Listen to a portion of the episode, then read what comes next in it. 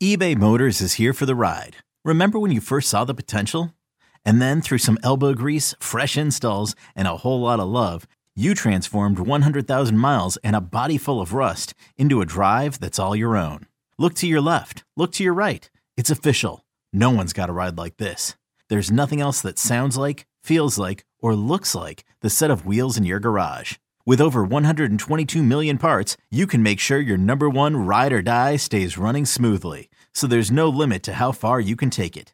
Brake kits, turbochargers, engines, exhaust kits, roof racks, LED headlights, bumpers, whatever your baby needs, eBay Motors has it. And with eBay Guaranteed Fit, it's guaranteed to fit your ride the first time, every time, or your money back.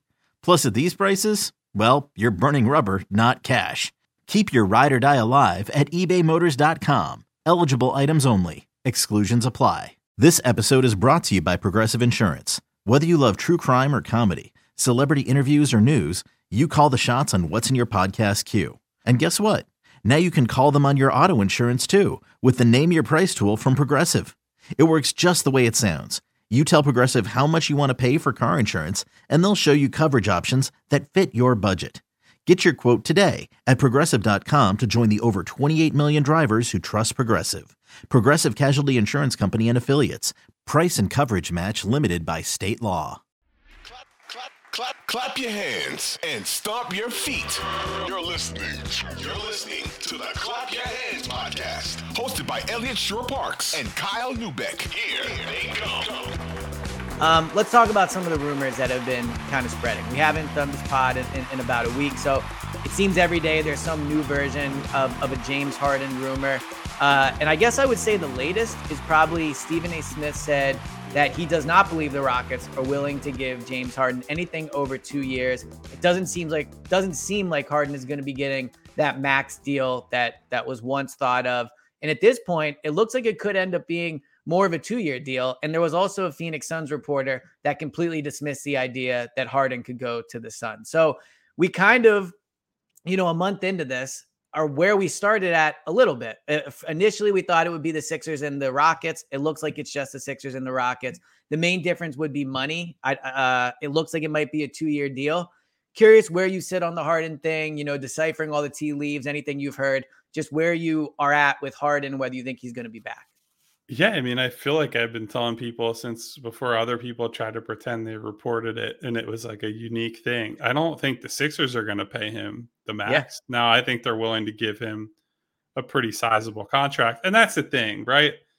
All these reports coming out of different markets, whether it's Houston, Phoenix, Philadelphia, there's incentive on the team side to have this stuff out there. This is all a leverage game to some extent. Everybody wants to have their story in the market being, hey, James, we really want you, but I don't know if we want you that much. And it has to be, James has to really want to come there. He has to really want to go to Houston. He would have to really want to go to Phoenix. He's uh, going to have to really want to stay with Philadelphia. And I think that's what's been interesting about Nick Nurse's case, essentially, that he's made to Harden is that he kind of put it on him in that opening press conference where he said, Look, man, if you want to win, and I think we have a chance to compete here, this is the place for you to be, and we'd welcome you back. And what he doesn't said, the unspoken part of that is, but if you don't want to win, feel free to take your ass to Houston and, and like get the hell out of town right. because we don't have time for people who are half committed. So I think James is probably seeing there's not a lot of trust for him in the broader marketplace right now. I think people value him up to a certain point, as they should, as we've said many times. Had a very good season in a lot of ways, but when the rubber meets the road in the playoffs, people don't believe they can count on that guy. And you can't go from these extremes of 40 point game, one of the best Sixers playoffs games in, you know, couple of decades, yeah. essentially, to a guy who looks like he's shaving points a, a game or two later. So that's kind of the problem for James now is that he's also not the in his prime star that he was when he was having these moments in Houston where you would still say, well, whatever, he's still so good that you have to pay him whatever he wants. Now there's more of a consideration for he's at a certain age, he's got the track record he does, he's not going to be the number one guy on a a very good team. And so you have to draw a hard line. And I think he's realizing that. I think teams are increasingly putting that out there, whether that's, you know, talking to his representation, talking to reporters, whatever it is. I I don't think he's going to get the deal he wants. And so it's going to come down to does he want to be the president in Houston or does he want to actually try to win?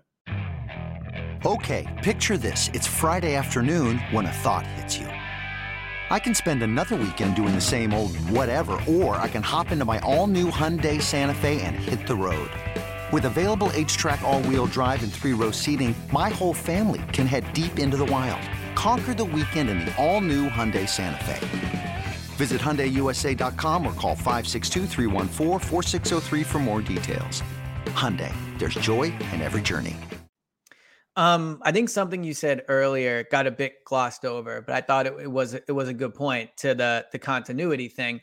James Harden is not 27, 28 years old.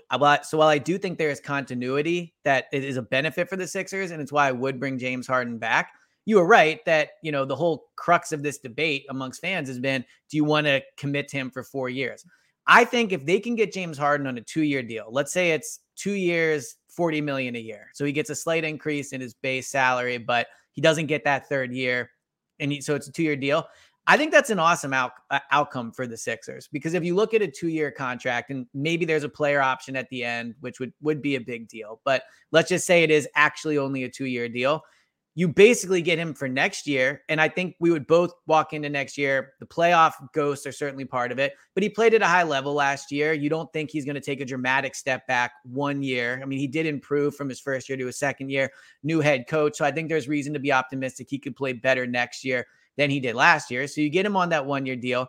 And then the second year, he's a massive expiring contract. So you don't have to worry about him being a, a huge burden on, on your salary cap uh, for that year. So I actually think, A, things are playing out really well for the Sixers, but I would also take a step back and curious for your opinion on this. I think a, a big worry heading into the, the offseason was, well, Daryl Morey is just going to reinvent the Rockets. He's going to hire Mike D'Antoni. He's going to give James Harden whatever he wants. And I actually think Daryl Morey is playing this pretty perfectly. And I think he deserves credit for for this. I think this idea that he was going to do whatever James wanted has not happened, it seems. He's not signed a deal yet, knock on wood. It does not seem like we're going to get a break all of a sudden that he's getting a four year max deal. It seems like Daryl Morey is essentially calling James Harden's bluff and saying, All right, you think Houston's interested? They're going to give you that money?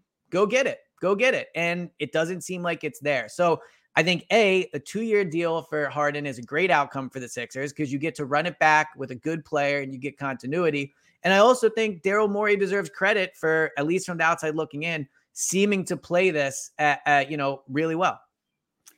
Yeah, I mean, I'm not going to give any credit out until the smoke actually clears. I agree with that. Yeah, you you can say a lot of things and, and posture a lot of ways until the the contract is signed by Harden, whether it's here or elsewhere. We can't really say, "Oh, he's winning." It's it's just a it's a public relations battle right mm-hmm. now. Now, to your point, the stance that I think the organization is taking is the right one. And I do think if we just look strictly at the coach that they hired, I think that is a good example. I, I agree with you. I think D'Antoni, if they had signed him or brought him in instead of Nurse, then you look at it and say, all right, man, what's going on here? Are yeah. we just catering to James and we're doing everything to appease him, so on and so forth? So I think that was the first good sign that he's just looking at it as who's the best option for us to hire? Who's the best guy that we can get? I thought that was Nurse. Thought they brought in the right guy. And so we'll see on the Harden stuff. It only takes one of these teams blinking and deciding, you know, Tillman Fertitta in Houston, the owner, might just say, no, screw it. We're going to pay him as much as he wants. I just want to put mm-hmm. butts in the seats. And then there's real pressure on the Sixers. I think part of the reason they can take this position is that they seem to have the read elsewhere that James isn't going to get money. If somebody else changes their position, then the Sixers are in a much tougher spot. They can't play hardball anymore. They can't say, "Hey, we'll go to Houston and you know get a better offer." You can't. So some of this is just the market forces right now, and none of these teams look like they want to bid against themselves or even against other people right now. But that's one of those things that we might get to, you know, late June, and that could change in an instant. So it's it's tough to say, but as of right now, they're playing this the way that I think they should. Yeah, I, I, I agree with that. Um, so Nick Nurse was on, I believe it was the Brian Windhorst uh, pod, talking about you know the job and Embiid, and he kind of got into a little detail about his meeting with James Harden, and he said, you know, he's an incredibly smart basketball guy, and I thought it was interesting just reading my read on it. He kind of discussed Harden as if he's already back and on the team, and I guess he is still under contract, so there's that reason to do it, but curious a if you heard the interview or the clips and what you thought of it but b do you, what do you think about the fact that harden met with nurse? I mean that seems encouraging for anyone that wants harden back right? Yeah it's good. It's you know probably bare minimum for the new coach to meet with the guys who played on the oh, team last gone, season. Though. yeah.